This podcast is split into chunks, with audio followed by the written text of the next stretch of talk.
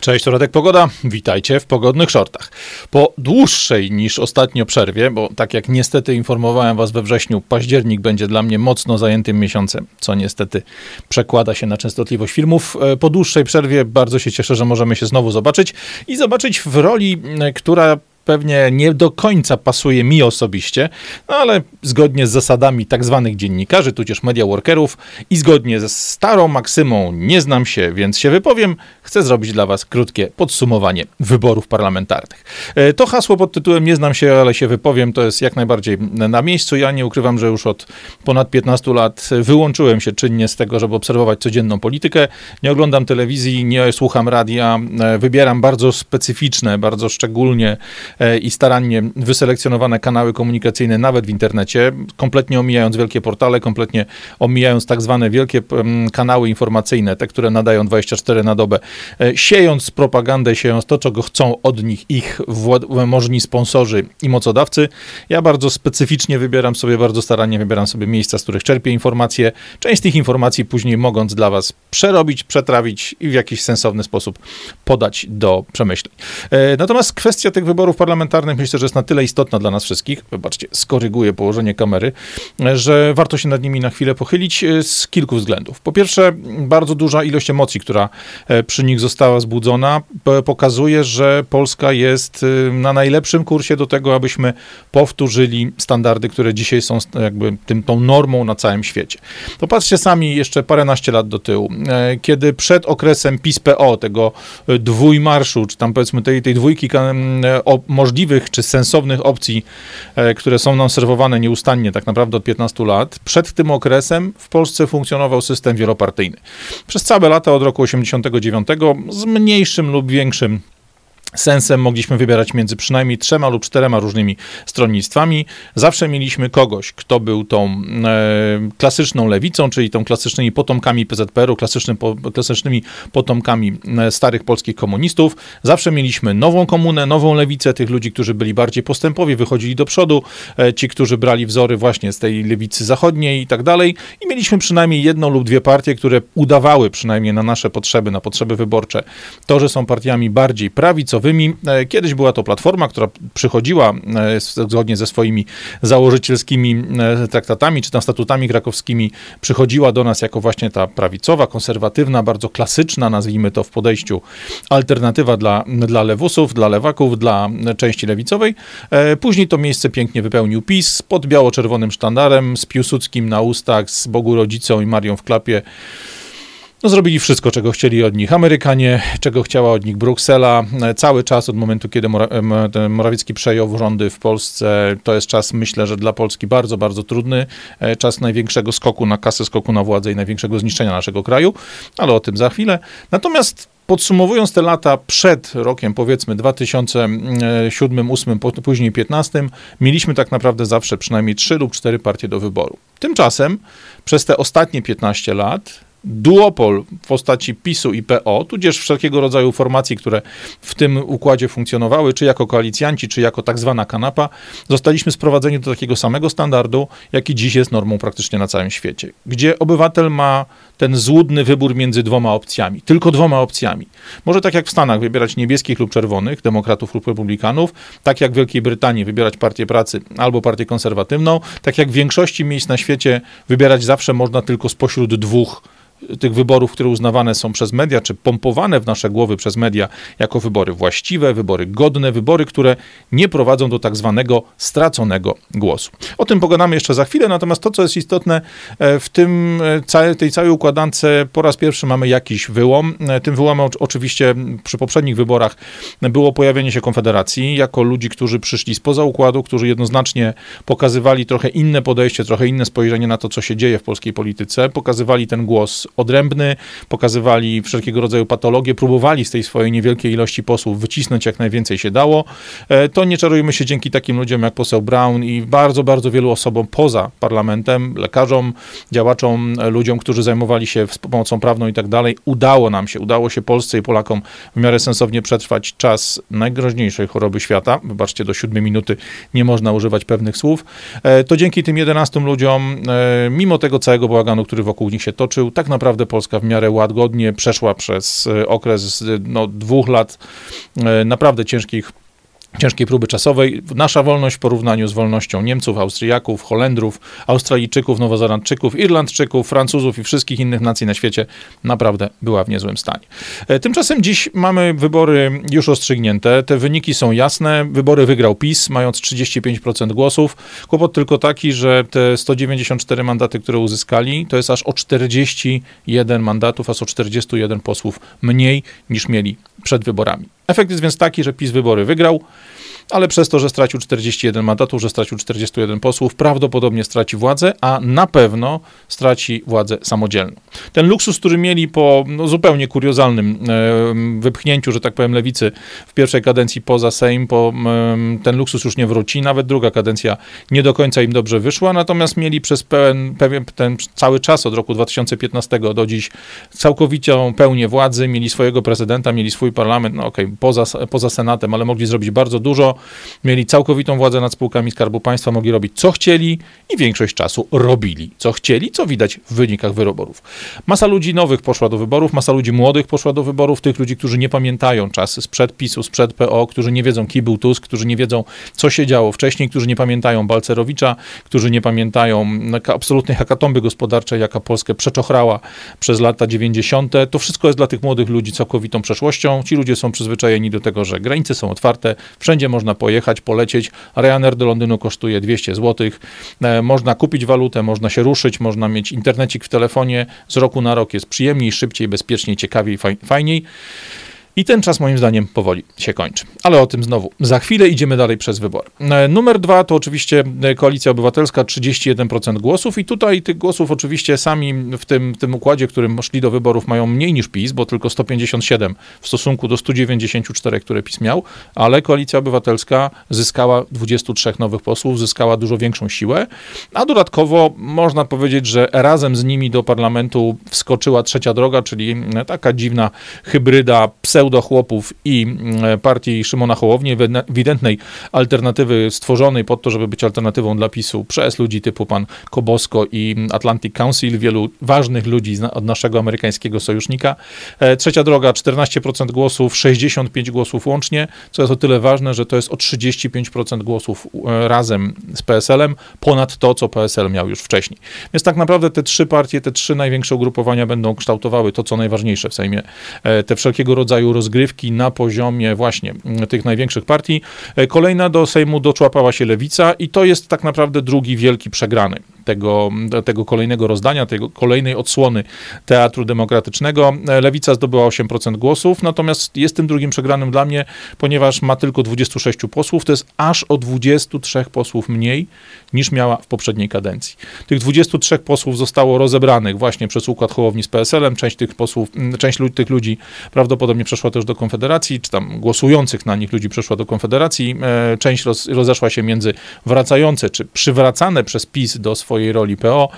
Szkoda tu czasu na analizę tego, co robi Lewica. Obawiam się, że tych 26 posłów, którzy zostali w polskim parlamencie, dalej będą dla nas źródłem nieustających wydarzeń na Twitterze, ale niestety będą też źródłem e, kolosalnego chaosu, kolosalnej ilości tematów zastępczych, spraw nieważnych, bo ta dzisiejsza lewica, przynajmniej ta, o której mówimy tutaj z panią Schering-Wielgus i wieloma innymi temu, tego, tego typu osobami, to niestety są ludzie, którzy nie walczą o prawa pracownika, o prawa, mm, e, o prawa, że tak powiem, człowieka, o to, co służy nam jako zwykłym ludziom.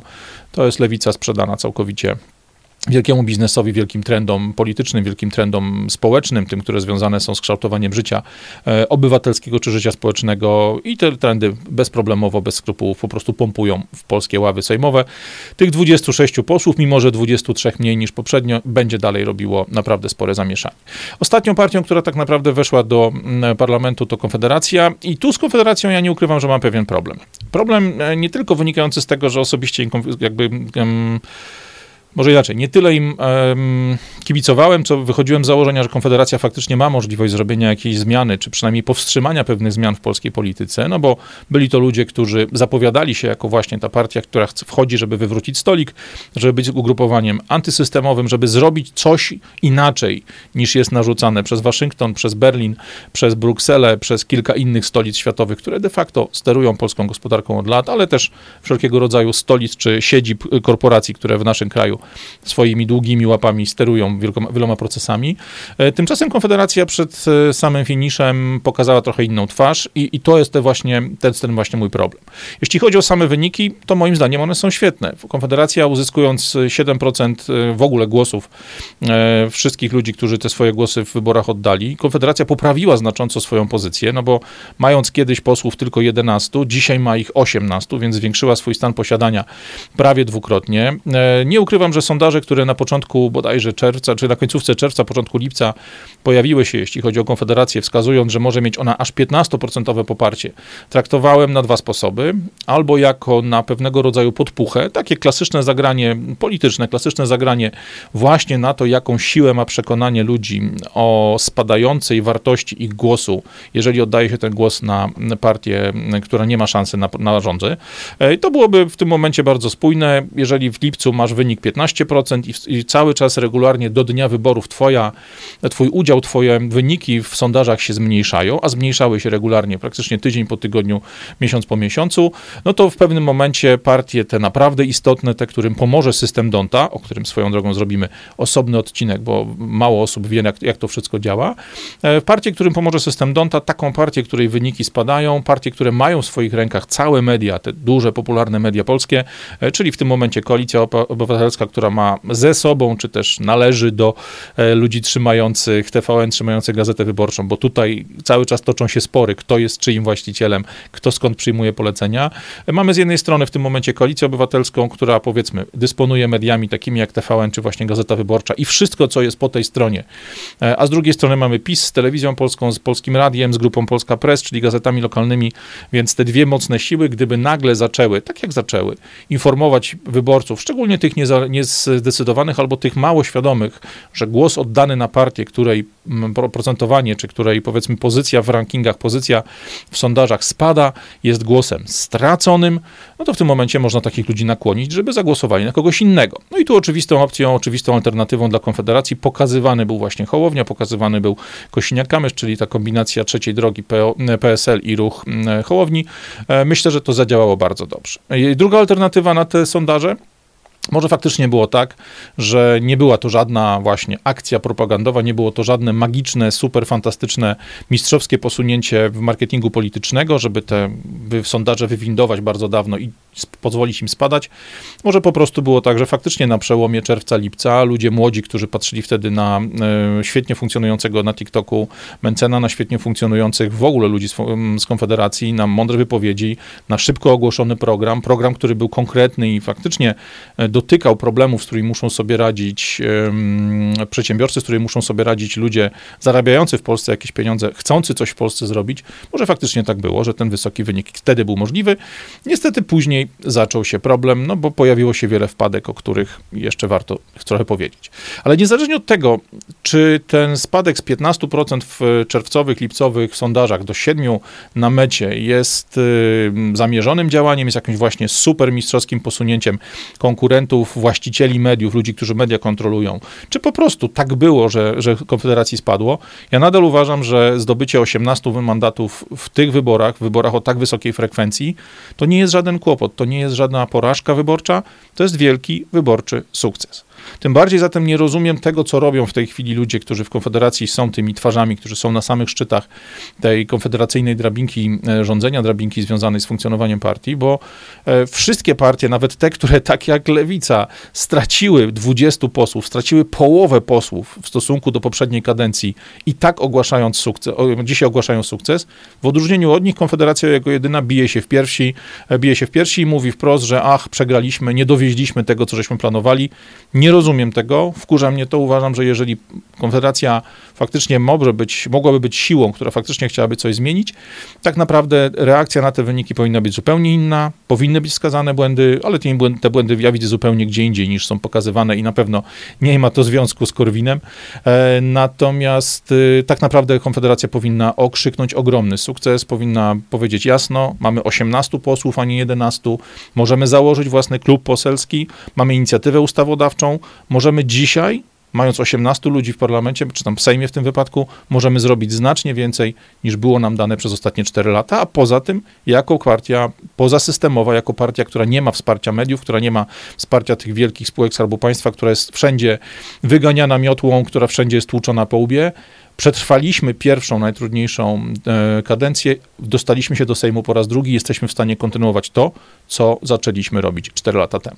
E, co do samej odpowiedzialności za wyniki, jeżeli faktycznie już ludzie z Konfederacji chcą się tak mocno biczować, chcą tak mocno pokazywać, że o rany daliśmy ciała, no to sorry winę tu, popatrzmy na to, co poszło dobrze, co poszło źle. Jeżeli faktycznie jest tak, że szefowie kampanii, czy szefowie, e, te twarze Konfederacji, czyli Mencen i Bosak, uznali, że to wynik wyborczy jest katastrofą, to pierwszą osobą, która powinna powinna poczuć tego mm, ciężar tej katastrofy na grzbiecie jest pan Tumanowicz, człowiek, który był szefem kampanii, człowiek, który wykonał e, bardzo wiele ruchów albo nie dopilnował bardzo wielu ruchów w tej całej kampanii. Ja akurat samej kampanii Konfederacji nie obserwowałem zbyt szczegółowo.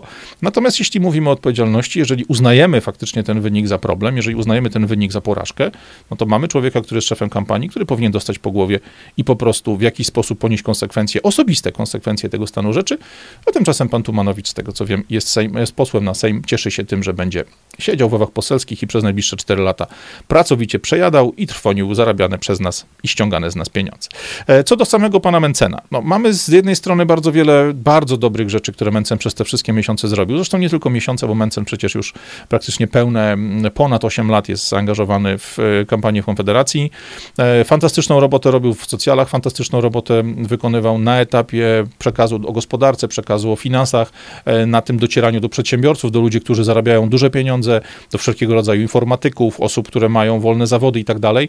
Uważam, że to jest ogromna zaleta, która i ogromny dorobek, który Mencen wykonał, który Mencen sadził w e, wynik Konfederacji. Bez niego na pewno e, to, co się wydarzyło, nie wyglądałoby tak, e, jak wygląda dzisiaj. Natomiast niestety pod jego szydlem, pod jego przewodnictwem, czy właściwie pod przewodnictwem ich dwóch, Bosaka i Mencena, mamy też wiele problemów. Sam Mencen fotografowany, nagrywany gdzieś tam po piwie z Mencenem w stanie wskazującym na nietrzeźwość, no nie robi wrażenia polityka poważnego gościa, którego można puścić na zagraniczne e, spotkania, na jakieś imprezy, no bo jeśli polityk nie potrafi pić tak, żeby się nie upijać, to chyba nie jest najlepszym e, przykładem i nie jest też najlepszą gwarancją tego, że polskie interesy będą chronione. E, przynajmniej pić tak, żeby nie było to na wizji, żeby nie dało się tego wyciągnąć.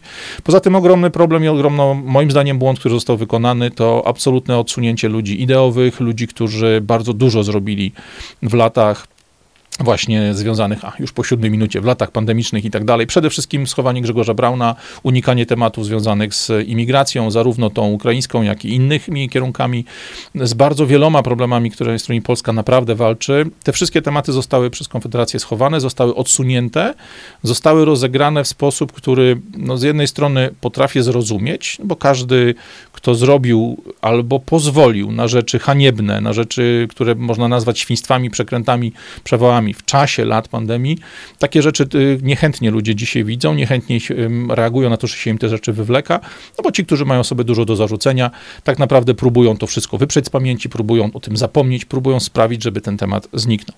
Natomiast brak, nawet koń, przy końcówce, brak odwoływania się do tematu tego, że cała banda czworga, że wszystkie ugrupowania sejmowe poza tą małą grupką ludzi zgromadzoną właśnie wokół Brauna e, przyklepywali wszystko to, co przychodziło z Brukseli, wszystko to, co przychodziło z Berlina, z WHO, WHO i tak dalej, robili wszystko, czego oczekiwała od nas ta mm, międzynarodówka medyczna, e, to jest temat, który na pewno Konfederacji nie pomógł, szczególnie na finiszu, kiedy właśnie ludzie nie widząc tego twardszego przekazu, tego przekazu do swoich, po prostu mogli mieć wątpliwości i wybierali zamiast tego Hołownię, czy tą inną, nową jakość, te inne nowe twarze, które do Sejmu mogły wchodzić. E, zarzutem oczywistym w kierunku Bosaka i Mencena jest oczywiście to, że na listach Konfederacji pojawili się tacy ludzie jak Wipler, jak pani Sierkowska. To są ludzie, myślę, że no, jeżeli nie skompromitowani do szczętu, to na pewno nie, nie, nie budujący tego wrażenia nowych twarzy, nie budujący tego wrażenia nowej siły, która mogłaby coś zmienić, która funkcjonuje w oparciu właśnie o osoby nieskompromitowane, osoby nieumoczone. Obawiam się, że ta decyzja bardzo dużo złego zrobiła, szczególnie, że Konfederacja decyzja o tym, że ci ludzie wchodzą na listy pojawiła się bardzo dawno i jakby natychmiastowy opór, natychmiastowa reakcja ze strony wyborców Konfederacji była słyszalna momentalnie a mimo wszystko nic z tym nie zrobiono. Oczywiście wrzucenie na listy matek, wrzucenie na listy żon i tak dalej, i tak dalej, na tak zwane miejsca biorące, całkowite wypchnięcie poza listy, poza sensowne miejsca ludzi, którzy wybrali prawybory, którzy mieli ogromne znaczenie dla Konfederacji na rynkach lokalnych, na tych lokalnych, powiedzmy, poletkach, to kolejny grzech, którego ekipie Bosak, Mencen nie da się odpuścić. Myślę, że za to niestety tych ludzi powinno się no, mocno prze, przeorać, mocno się po, po główce pogłaskać czymś cięższym niż dłoń, a albo pióro. E, I oczywiście brakowało też ludzi fajnych, brakowało ludzi na poziomie. Tu fantastycznym przykładem jest Ewa Hernik, dziewczyna, która zrobiła absolutnie rewelacyjną robotę, jeśli chodzi o debatę kobiet. E, dziewczyna, która fantastycznie no, znajduje się w mediach, bo to medialne zwierzę, ktoś, kto siedział w mediach całe życie, e, czy tam powiedzmy całe swoje życie zawodowe. Takich ludzi można było pokazywać znacznie więcej. Myślę, że każda twarz, nawet nowa, przestaje być nowa po kilku tygodniach, mając takie zaplecze, mając taką drugą linię, naprawdę było kim grać w tych wszystkich debatach, było kim grać w spotach i tak dalej, i tak dalej. E, tyle jeśli chodzi o podsumowanie mm, samych wyników, e, bo tak naprawdę wiemy już wszystko, e, natomiast te wyniki, te wartości cyfrowe e, wyliczane w procentach czy w ilościach mandatów, to zaledwie fragment obrazu, który mamy przed swoimi oczami, bo tak naprawdę mamy w tej chwili trzy możliwe scenariusze tego dalszego rozwoju sytuacji. Mamy trzy możliwe rozwiązania, czy trzy możliwe właśnie scenariusze tego, jak będzie tworzony nowy rząd. Po pierwsze, musimy pamiętać, że obowiązują nasz konstytucyjne ramy. Jest tak, że jeżeli że generalnie partia, która uzyskała najlepszy wynik, która ma najwięcej głosów, otrzymuje 14 dni na to, aby uzyskać większość y, bezwzględną, czyli to 200, większość y, bezwzględną, czyli więcej niż 231 posłów, 231 lub więcej, no to jest jakby ten moment, kiedy przekraczamy połowę e, wszystkich posłów e, zasiadających w Sejmie.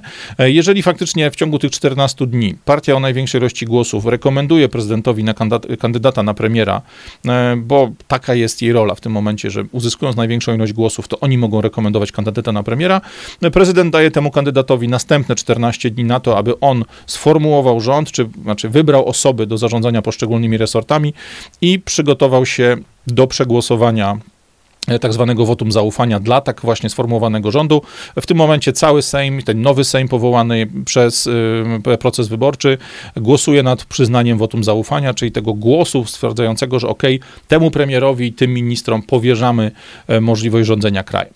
E, jeżeli w ciągu 14 dni od wskazania przez prezydenta, kto tym premierem ma być, czy tym kandydatem na premiera został, kto ma ten rząd sformułować, nie uda się uzyskać wotum zaufania, nie uda się uzyskać skutecznego głosowania za tym rządem w parlamencie, w, w całym Sejmie. E, misję wyboru premiera przejmuje sam Sejm. W tym momencie to Sejm wybiera premiera, Sejm wybiera ministrów, ma na to następne 14 dni. Tu wybory znowu odbywają się większością, bezwzględną większością głosów. Jeżeli zostanie wyłoniony taki premier, jeżeli zostaną wyłonieni ministrowie, mamy rząd, ten rząd przejmuje swoją pracę i zaczyna pracować. Co natomiast się stanie, jeśli nie będzie wotum zaufania? Jeśli ekipie związanej z PiSem, czy tym wszystkim posłom podkupionym, wyciągniętym, czy dogadanym z PiSem nie uda się się w ciągu tych 14 dni uzyskać wotum zaufania dla rządu wyznaczonego przez największą partię.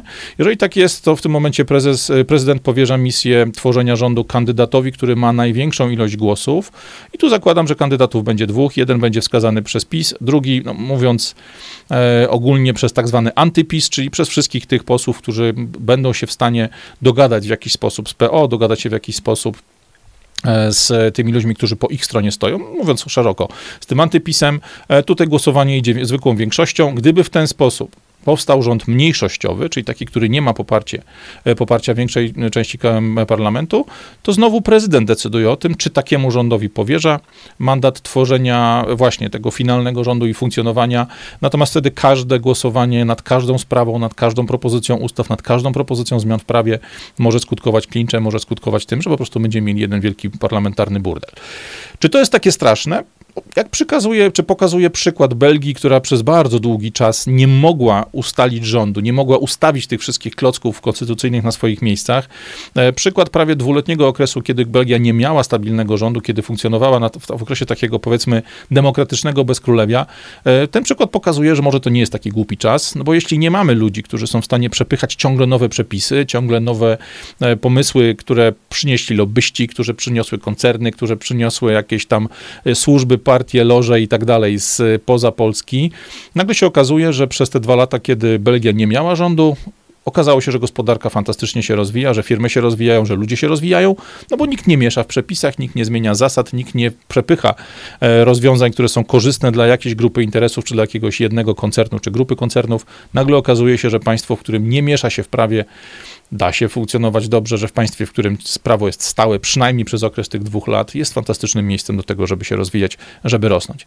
Ja więc nie ukrywam, że trzymam trochę kciuki za to, żeby faktycznie takiego bezchołowia, takiego bezkrólewia e, w Polsce trochę było, bo e, oznaczać to może właśnie wielki spokój dla nas. Nie da się w takim sytuacji podpisywać traktatów, nie da się w takiej sytuacji przepychać przepisów, które, no jak pokazały ostatnie trzy lata, regularnie, planowo i bardzo metodycznie odbierają nam coraz więcej wolności, odbierają nam coraz więcej majątku, odbierają nam coraz więcej naszego standardu życia.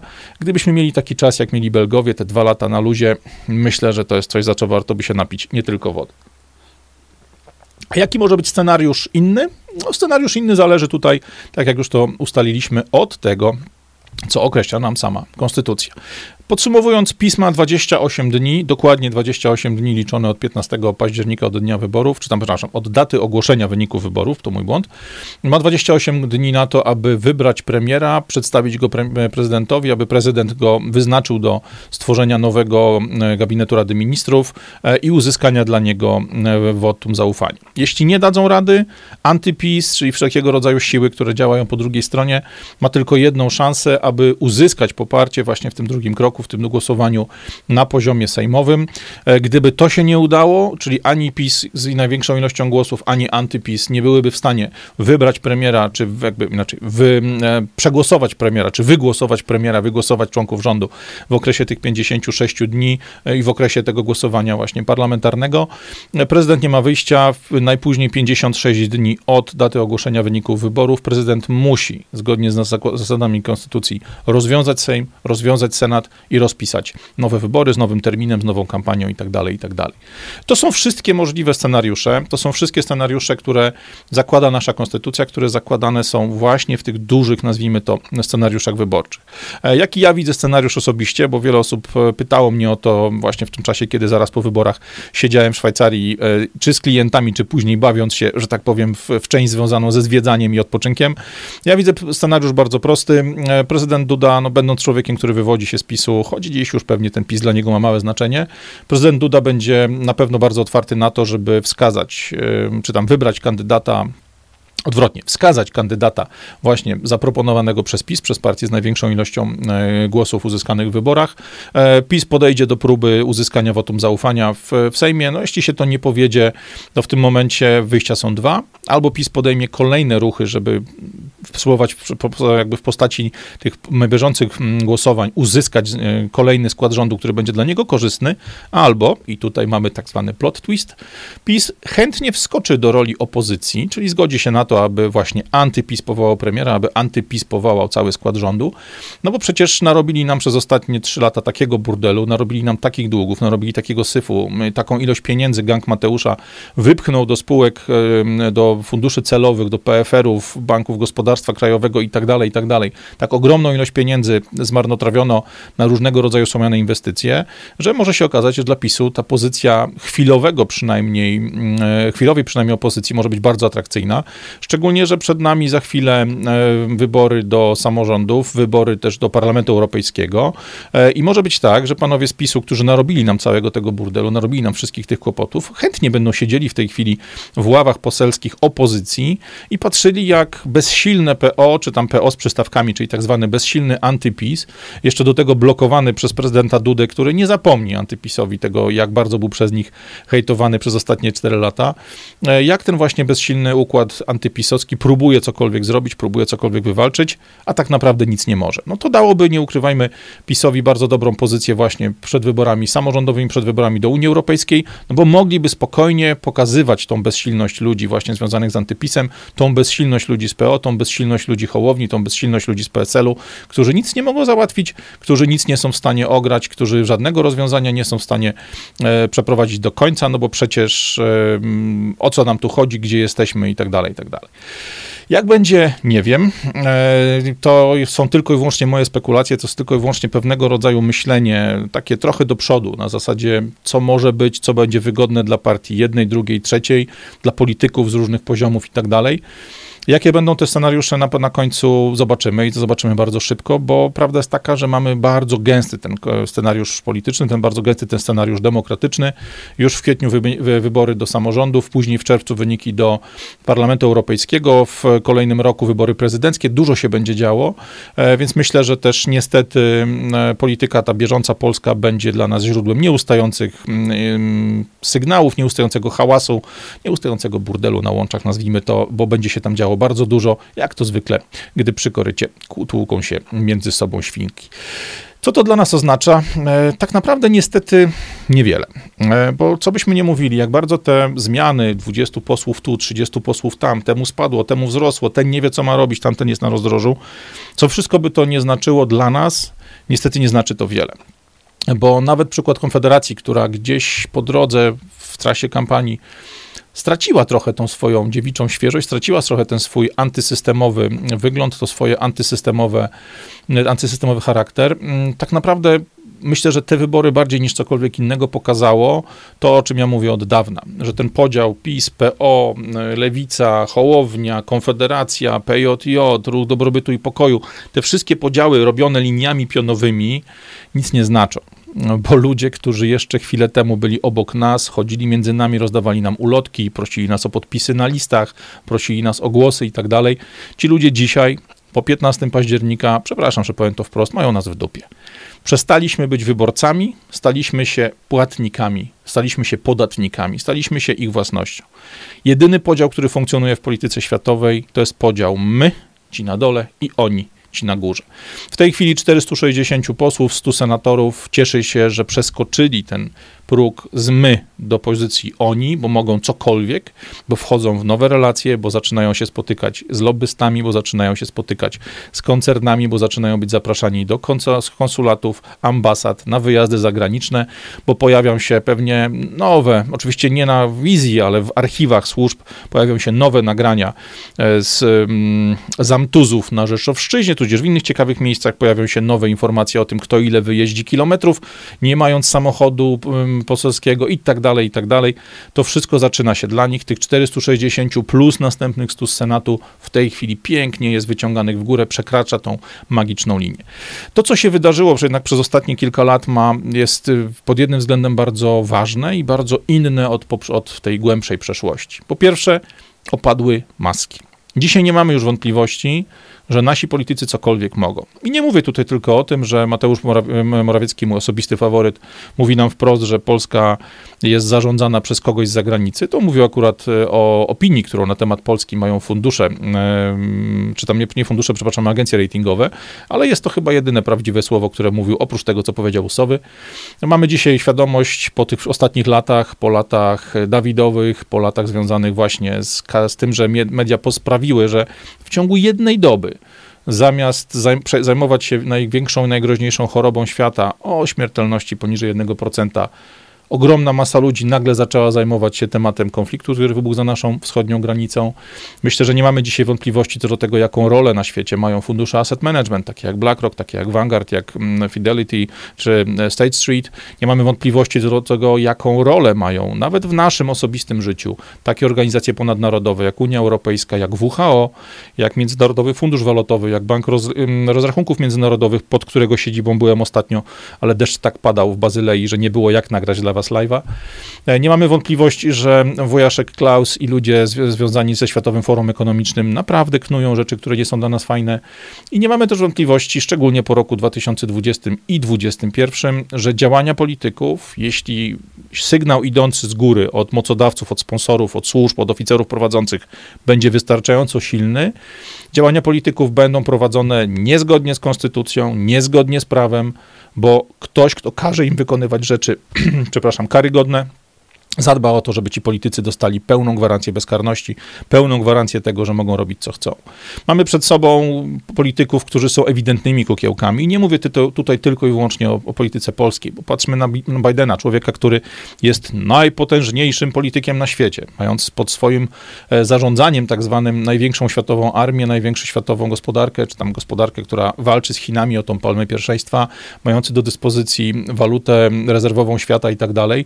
Jeżeli ktoś z Was jeszcze dzisiaj, po mm, całym okresie rządów Bidena, wierzy, że ten 80-latek, który nie potrafi znaleźć ręki, drogi do własnych majtek, a co dopiero do polityki międzynarodowej, że ten człowiek rządzi największym krajem na świecie, czy najsilniejszym krajem na świecie, no to jest problem, z którym należy zgłosić się do najbliższego weterynarza, bo na lekarza już za późno.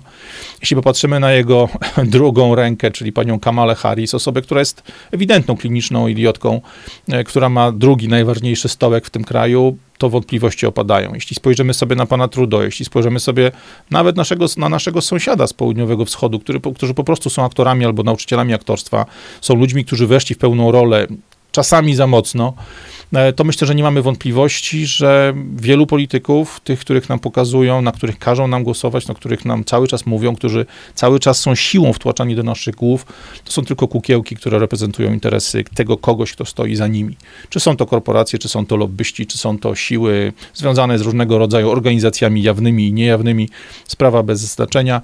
Prawda jest taka, że dochodzimy do sytuacji, którą e, pięknie określiła pani Ewa Wielomska hasłem typu wybory bez wyboru, bo sorry winetu, każda opcja, którą mamy przed sobą jest zła, nawet partie alternatywne mogą się okazać tym, że nie są żadną alternatywą, bo albo okazują się kaszaną, że tak powiem, okazują się po prostu metodą na to, żeby wskoczyć do tego właśnie, do tego obszaru powyżej linii dzielącej my i oni, albo okazuje się, że są przejmowane, są e, kasowane, są absolutnie konwertowane na partię systemową, jak tylko się okaże, że zaczynają zdobywać e, jakąś popularność. E, jak popatrzymy sobie też na ludzi już tutaj z naszego podwórka, na takie osoby choćby jak właśnie, czy osoby, organizacje takie choćby jak PiS, e, to możemy wprost powiedzieć, że do momentu, kiedy premierem nie został Morawiecki, PiS był inną partią, robił inne ruchy, ruchy bardziej związane właśnie z interesem narodowym, przynajmniej w tej sferze takich drobnych ruchów, na które mogą sobie pozwolić państwo będące sterowane faktycznie z zagranicy. Natomiast moment, w którym Mateusz został, według mnie, narzucony Kaczyńskiemu jako człowiek, który ma rządzić Polską, zobaczyliśmy bardzo prostą rzecz. Kaczyński ma prawo zajmować się wyłącznie szachownicą polityczną, wyłącznie tym, żeby bawić się tymi pionkami, robić afery, aferki, przestawiać polityków, przestawiać te wszystkie nic nieznaczące tak naprawdę postaci na e, politycznej szachownicy. Prawdziwą władzę nad Polską przejął gang Wateusza, prawdziwą władzę nad długiem polskim, nad zadłużeniem masowym, nad wyprowadzaniem długu poza kontrolę Sejmu, poza kontrolę systemu, na tworzenie ogromnej ilości podmiotów, e, które są powiązane z różnego rodzaju fundacjami, niefundacjami, organizacjami rządowymi, czyli generalnie karmienie tego całego zestawu e, spółek, w których siedzą krewni i znajomi królika, jest pięknie połączone z tym, żeby otwierać drogę dla wielkich korporacji, żeby pompować publiczne pieniądze do prywatnych kieszeni. To jest rola, którą myślę każdy z nas już dziś e, potrafi zobaczyć. Jak to się przekłada na, na to, co powinniśmy jakby patrzeć, jakie będą te kierunki na przyszłość dla nas. Myślę, że niestety te kierunki mamy już jasno pokazane. E, ja opowiadam wam o nich nie tylko w serii Poradnik Foliarza, ale też w bardzo wielu materiałach związanych właśnie choćby z migracją czy tematami takimi powiedzmy światopoglądowymi czy związanymi z naszym standardem życia. Kierunki po, na przyszłość są nam pokazywane jawnie i tu mamy oczywiście rolę WHO, która próbuje zrobić rząd światowy. No, rząd światowy w tym, z tą tylko różnicą, że będzie nas bił i zmuszał do uległości stetoskopem lekarskim, a nie zwyczajowo policyjną pałką, kolbą żołnierskiego karabinu albo wojskowym czy policyjnym butem. No tym razem będzie stetoskop albo coś innego, co się wkłuwa w ciało i wprowadza różne substancje. E, to jest to, co widzimy jawnie, to jest to, co się w tej chwili przepycha i co moim zdaniem niezależnie od składu rządu, niezależnie od tego, czy będzie rządzili, będą rządzili jedni, drudzy, trzeci, czwarci potomkowie Magdalenki i tak i tak będzie przepychane wbrew temu, co my chcemy. E, oczywiście w tych jawnych organizacjach mamy Unię Europejską, mamy Komisję Europejską przede wszystkim, czyli niewybierane w sposób demokratyczny ciało, które wszystkim opowiada o demokracji. I tu oczywiście ich program Fit for 55, którego celem jest całkowite zubożenie e, Europejczyków, doprowadzenie nas do tego, aby, abyśmy nic nie mogli, nic nie mieli, nie mogli mieć żadnego ruchu do przodu. Tu oczywiście mówię też o traktatach unijnych, no bo jakby zabranie nam możliwości głosowania większościowego, czy raczej zabranie nam możliwości e, blokowania przez weto e, głosowania nad pewnymi tematami i ta postępująca federalizacja jest jasnym krokiem do tego, aby e, cała Unia Europejska zamiast zestawu samorządnych, suwerennych państw stała się po prostu Związkiem Socjalistycznych Republik Europejskich. Do tego wszystkiego dokładamy przepisy lokalne, przepisy na poziomie miast. To, że miasta, duże aglomeracje próbują się wyłamać spod władzy centralnej, próbują się zarządzać same, no bo miasto łatwiej przejąć niż cały kraj. I tu oczywiście pięknym przykładem są tematy, w które ja również jestem zaangażowany, czyli walka na przykład ze strefami czystego transportu w Krakowie, we Wrocławiu, w Warszawie, a za chwilę w Twoim mieście, w Twojej gminie, w Twoim powiecie. E, to są te organizacje jawne, to są te jawne działania, które widzimy i których nie sposób nie zobaczyć, no chyba, że odwracamy głowę i usilnie próbujemy zamykać oczy. E, natomiast są też rzeczy, które są dużo mniej wprost podawane nam pod nos, to są wszelkiego rodzaju sugestie, to są wszelkiego rodzaju tematy podawane na miękko. No i tu oczywiście możemy patrzeć na takich ludzi jak Harali, na książki Klausa Schwaba, na książki bardzo wielu, czy tam wystąpienia, czy nagrania bardzo wielu guru nowego świata. Tutaj mamy Billa Gatesa, tutaj mamy ogromną rzeszę ludzi związaną z tym, co ja nazywam e, zielonymi kmerami, czyli wszelkiego rodzaju przekręt klimatyczny, który nam próbuje odbierać wolność na tej drugiej nóżce, nie tylko medycznej, ale również tej eko, czy pseudo-eko, czy ekoterrorystycznej. Te wszystkie rzeczy, te wszystkie organizacje takie jak C40 Cities, jak Strong Cities Network, jak różnego rodzaju pozarządowe tak zwane organizacje, które nam transportują migrantów do Europy, do Stanów i tak dalej, to jest to działanie ukryte, to jest to działanie trochę bardziej zawoalowane niż po prostu chamsko butem wciskane nam kontrakty czy traktaty. E, co to więc oznacza na finiszu? Czy będzie wielka różnica między PiSem, APO i połączonym z trzecią drogą, czyli PiSem i antypisem? Czy będzie wielka różnica w tym, kto faktycznie ten rząd stworzy, kto tego premiera powoła? Moim zdaniem tylko w retoryce. PiS będzie nadal machał szabelką, będzie nadal powoływał się na Matkę Boską, na Częstochowę, na Bitwę Warszawską, na Piłsudskiego, mimo tego, że wiele z tych elementów jest mocno zafałszowane, o czym pewnie trzeba będzie jeszcze pogadać. E, ci drudzy nie będą się już bawili w takie rzeczy, ci drudzy będą szli na wprost, będą po prostu wprowadzali to, e, co nakażą im ich e, mocodawcy, co nakażą ich panowie z zewnątrz. I tu pozostaje ostatnie pytanie, a co my w tym momencie, zwykli ludzie, tacy jak ja, jak ty, co mamy w tym czasie zrobić, co mamy, w jaki sposób mamy zabezpieczyć siebie, w jaki sposób mamy się w tym nowym systemie, w tej nowej rzeczywistości odnaleźć, w tym nowym scenariuszu, czy w tych nowych scenariuszach jakoś znaleźć swoje miejsce. I tu myślę, że tak naprawdę musimy sobie powiedzieć kilka rzeczy. Po pierwsze, te scenariusze, ta rzeczywistość wcale nie są dla nas nowe. To, co mamy w tej chwili, czyli ten ogromny nacisk ze strony korporacji, organizacji ponadnarodowych, ze strony Światowego Forum Ekonomicznego, Funduszy Asset Management, zagranicznych rządów, służb, lóż i tak dalej, i tak dalej, to wszystko jest normą, to wszystko jest tym standardem, to wszystko jest tym światem, który nazywaliśmy jeszcze niedawno temu tą starą normalnością, czyli taką normalną, normalnością bezprzymiotnikową. Nauczyliśmy się w tym świecie żyć, nauczyliśmy się w tym świecie pracować, prowadzić biznesy, rodzić i wychowywać dzieci, e, żyć, chorować, umierać, żenić się, rozmnażać i tak dalej, i tak dalej. Ten świat się nie zmienił. Nadal jesteśmy sobą, mamy swoje głowy, mamy swoje rodziny, mamy swoich ludzi dookoła, e, więc to jest podstawowe założenie, o którym powinniśmy pamiętać, moim zdaniem, że świat się nie skończył. To, że jedni czy drudzy są w rządzie, to, że nie wyszło ludziom, nie wiem, z ruchu dobrobytu i pokoju przejęcie władzy, czy Konfederacji przejęcie władzy, czy nie udało się czegoś tam przeforsować, przewalczyć na poziomie tego teatru demokratycznego, nic nie zmienia. My i tak nie mieliśmy żadnego wpływu, bo ten podział pionowy, PiS, PO, Lewica i tak dalej, i tak dalej, jest nadal niczym w porównaniu z podziałem my i oni. I w tej, w tej rzeczywistości musimy się odnaleźć.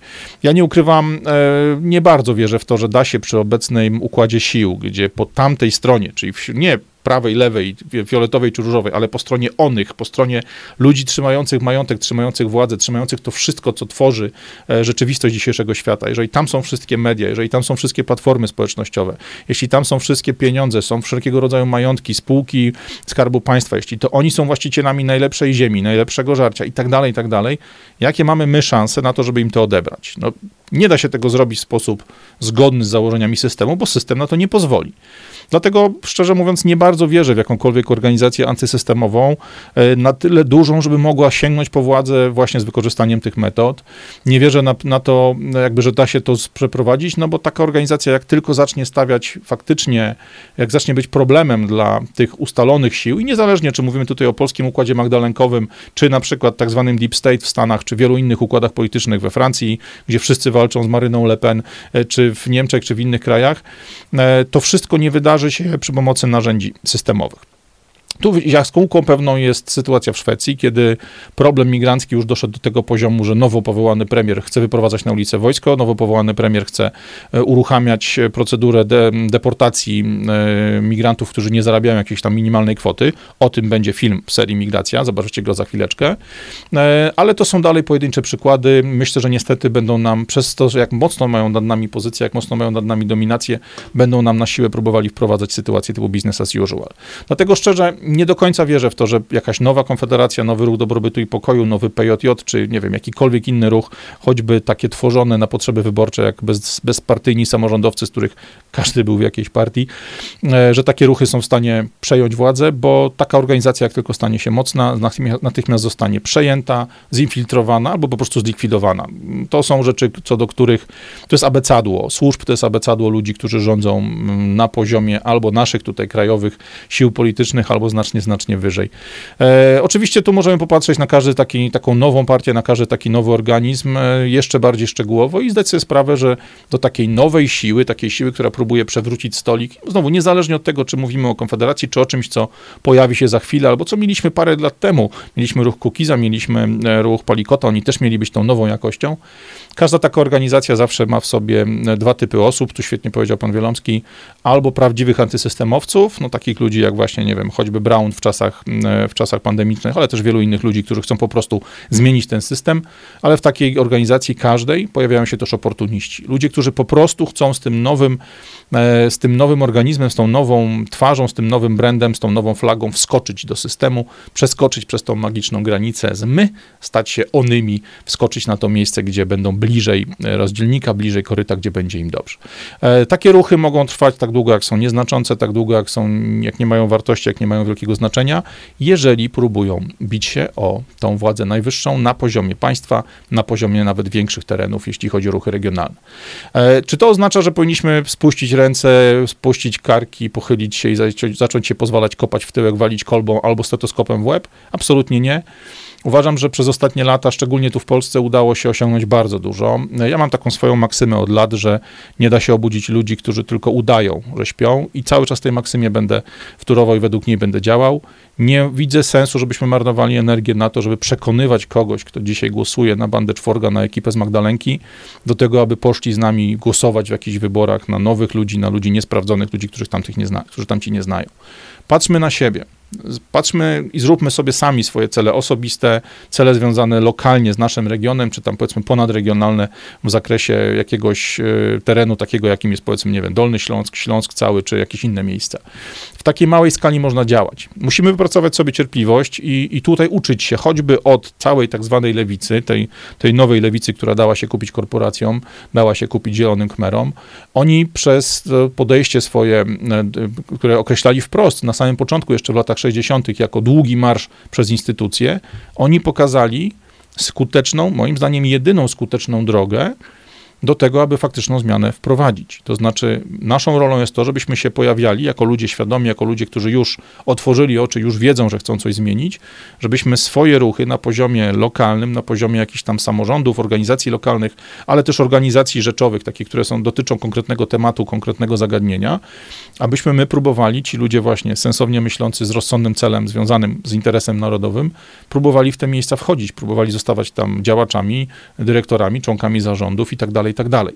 E, przed sobą mamy ogromną pracę do wykonania, jeśli chodzi o działkę edukacyjną, no bo system edukacyjny na całym świecie sprawia, żeby ludzie byli coraz głupsi, coraz mniej zdolni do samodzielnego e, myślenia.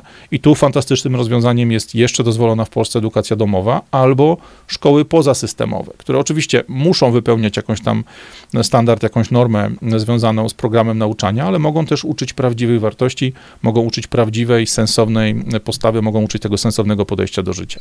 Możemy walczyć o sprawczość na dole, na poziomie organizacji lokalnych, organizacji krajowych, czy właśnie takich organizacji celowych, które zajmują się daną branżą, czy danym zagadnieniem. E, I tu nie ukrywam, Myślę, że jako pierwszy pojawią się problemy. Na własnym przykładzie wiem, że tak długo jak angażowałem się w różne projekty, na przykład na LinkedInie czy na Twitterze i pisałem po polsku do polskojęzycznej czy mieszkającej w Polsce publiczności, systemy mi na to pozwalały. Natomiast natychmiast jak zacząłem pisać po niemiecku do ludzi z Austrii, do ludzi z Niemiec, którzy na przykład brali udział w protestach covidowych, dostałem ostrzeżenie od systemu, że za chwilę zlikwidują mi konto, bo wychodzę poza swoją piaskownicę. To samo dotyczyło, jak zacząłem po angielsku komentować e, właśnie ludzi, którzy narzekali na e, ten cały pandemiczny reżim, na lockdowny w Australii, w Nowej Zelandii, w Kanadzie. Jak tylko zacząłem się tym interesować, jak zacząłem się włączać w dyskusję jako Polak mówiący po angielsku, piszący do Amerykanów, Kanadyjczyków, Australijczyków, czy Nowozelandczyków, czy ludzi z Irlandii, a nawet Polaków z Irlandii, ale po angielsku, natychmiast dostałem drugie ostrzeżenie, natychmiast moje konto zostało zawieszone na jakiś tam czas. E, może być tak, że nikt nam nie pozwoli wyjść z tego naszego słoika, wyjść z tego z naszego akwarium, że będziemy musieli pracować w tych mediach społecznościowych, które są tak cholernie wygodne, tylko w ramach tego, na co nam pozwolą. Ale nie zapominajmy, że nie mamy tylko mediów społecznościowych. Że oprócz tego, że istnieje Facebook, Twitter czy inne rzeczy, istnieje jeszcze telefon, istnieje jeszcze list, istnieje możliwość wysłania do kogoś maila, wysłania do kogoś zapakowanej płyty DVD z jakimś nagraniem i tak dalej. My masę rzeczy możemy nadal robić, tyle tylko, że wykorzystując trochę mniej wygodne, trochę mniej eleganckie narzędzia. Możemy zatem skupić się na działalności na dole, na poziomie organizacyjnym, na poziomie właśnie organizacji, które zajmują się pewnymi zagadnieniami, pewnymi tematami, ale możemy też spokojnie zająć się polityką na dole. Do poziomu miasta, do polityku regionu, po paru moich rozmowach z ludźmi znajomymi, którzy poszli do polityki lata temu, Wiem, że do właśnie do takiego poziomu właśnie Rady Miejskiej, do poziomu Rady Osiedla, tych powiedzmy takich normalnych pozycji politycznych, do których można się dochrapać po prostu będąc rozpoznawalnym, w miarę sensownym człowiekiem na poziomie swoim lokalnym, do takich pozycji nie trzeba na ciebie haków, do takich pozycji dopuszczą cię, nawet wtedy, jeśli po prostu jesteś nieumoczony, jesteś człowiekiem spoza układu. E, I tu jest miejsce, w którym moim zdaniem bardzo dużo jest do zrobienia, bo będąc właśnie w radach miasta, będąc w tych samorządach lokalnych, bardzo wiele ruchów możemy opóźnić albo utrudnić, albo wręcz uniemożliwić.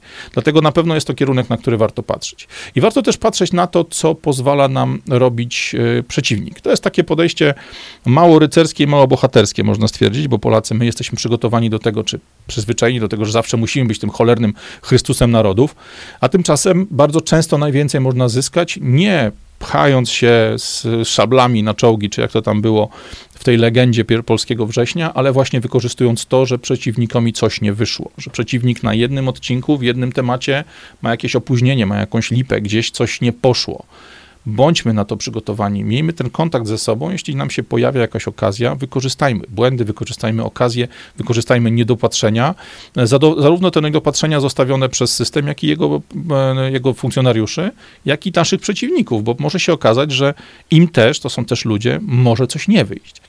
Co zatem zostaje nam do roboty w tej chwili, niezależnie od tego, kto będzie premierem, kto sformułuje nowy rząd, kto w tym rządzie będzie? Prawda jest taka, że nic innego niż to, co robiliśmy od roku 2020. Spotka spotykajmy się ze sobą, rozmawiajmy ze sobą. Jeśli spotkamy ludzi, którzy są nam bliscy, którzy mają podobny poziom otwartości, podobny poziom zrozumienia świata i pasują nam po prostu jako ludzie, nie bójmy się zaproponować im jakiejś rozmowy na Messengerze, na WhatsAppie, na jakimś sygnalu czy jakimkolwiek innym komunikatorze. A jeśli się okaże w takim wymianie zdań, no gdzieś tam paluszkami po klawiaturach, że są to ludzie sensowni, jaki problem zaproponować rozmowę telefoniczną Skype'a czy Google'a. Jeśli przejeżdżacie przez miejscowość, w którym mieszka ktoś, kogo poznaliście przez internet, może warto się do cholery zatrzymać, wypić z tym kimś kawę, spotkać się face to face, albo okaże się, że to jest ktoś, kto po prostu w internecie wygląda dużo fajniej i zachowuje się dużo fajniej niż na żywo i nie warto takiej znajomości korzysta, y, takiej znajomości kontynuować, ale może się okazać, że to jest ktoś absolutnie fantastyczny, kto będzie naszym takim dodatkiem do tego naszego zestawu kontaktów, do zestawu relacji. Bardzo ważne jest też coś, o czym mówiłem w filmie, e, o tym, jak stawiać skuteczny opór, jak skutecznie bronić się przed systemem. Bardzo ważne jest to, abyśmy już teraz wykorzystali ten moment zmiany politycznej, tego młynka, do tego, aby wzmocnić swój Dream Team. Dream Team dla mnie to jest zestaw ludzi, e, którzy są bardzo potrzebni w codziennym życiu. To jest twój prawnik, to jest twój lekarz, to jest ktoś od podatków, to jest ktoś od księgowości, jeśli prowadzisz biznes, to jest znajomy policjant, który ci podpowie, czy przyjąć mandat, czy nie, albo próbuje pogadać z tym, który cię zatrzymał. To jest właśnie jakiś sąsiad, który mieszka zaraz obok ciebie, który może sprawdzić, czy zalało ci łazienkę, albo nie wiem, czy, czy nie wybili ci szyby, kiedy wyjeżdżasz.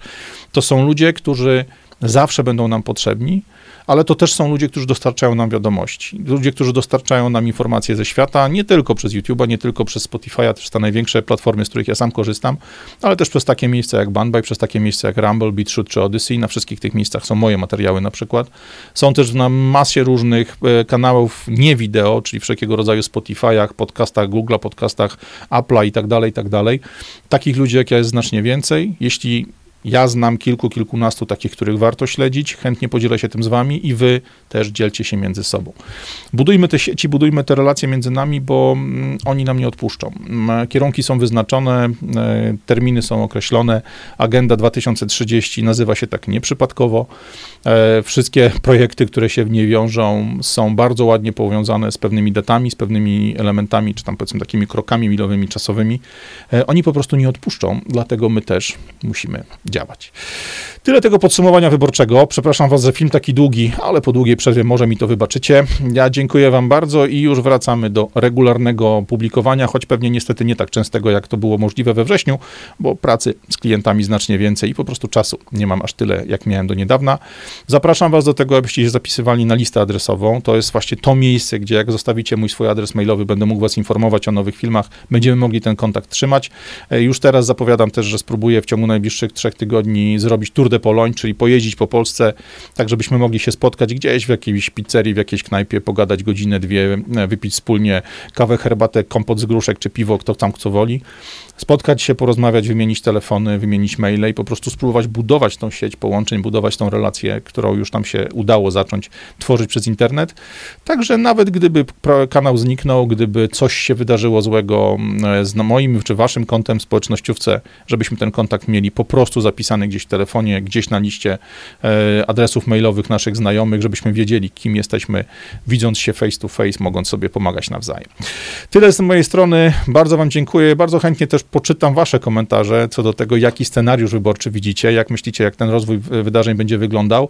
Na brak komentarzy nigdy nie mogłem narzekać, za co bardzo serdecznie wam dziękuję, e, a sytuacja, którą mamy w tej chwili jest na tyle ciekawa, że pewnie one same, te komentarze mogą być bardzo ciekawe. Zapraszam was do zapisów na listę, zapraszam was na nowe zupełnie medium dla mnie, czyli Banbaja, na którym już od dzisiaj pojawiają się, będą pojawiać się moje nowe firmy i za chwilę pojawią się też firmy archiwalne. Jeżeli czegoś nie będzie na YouTubie, nie możecie znaleźć na moim kanale, sprawdzajcie też e, Rumble, bo tam najwięcej e, moich filmów jest wrzuconych, e, a ja też w wolnym czasie będę na wszystkie te kanały alternatywne dla YouTube'a uzupełniał materiały archiwalne, tak żeby wszędzie można było znaleźć praktycznie każdą treść, którą wyprodukowałem przez ostatnie trzy lata. Dziękuję Wam bardzo za uwagę, dziękuję Wam bardzo za cierpliwość i za każdą wiadomość, która związana była z tym czasem, kiedy nie było mnie widać i słychać, co się ze mną dzieje, czy coś mi się nie stało. No po prostu wpadł mi zaraz po wyborach wyjazd do Szwajcarii na tydzień pracę z klientami stamtąd, plus y, trochę zwiedzania, trochę łażenia. E, potem była masa roboty, więc nie dało się zrobić nic więcej. Teraz mam nadzieję, że choć na dwa, trzy materiały w tygodniu czas pozwoli i wrócimy do regularnych nagrań, do regularnej działalności wrogiej systemowi. Radek Pogoda, pogodne shorty. Cześć.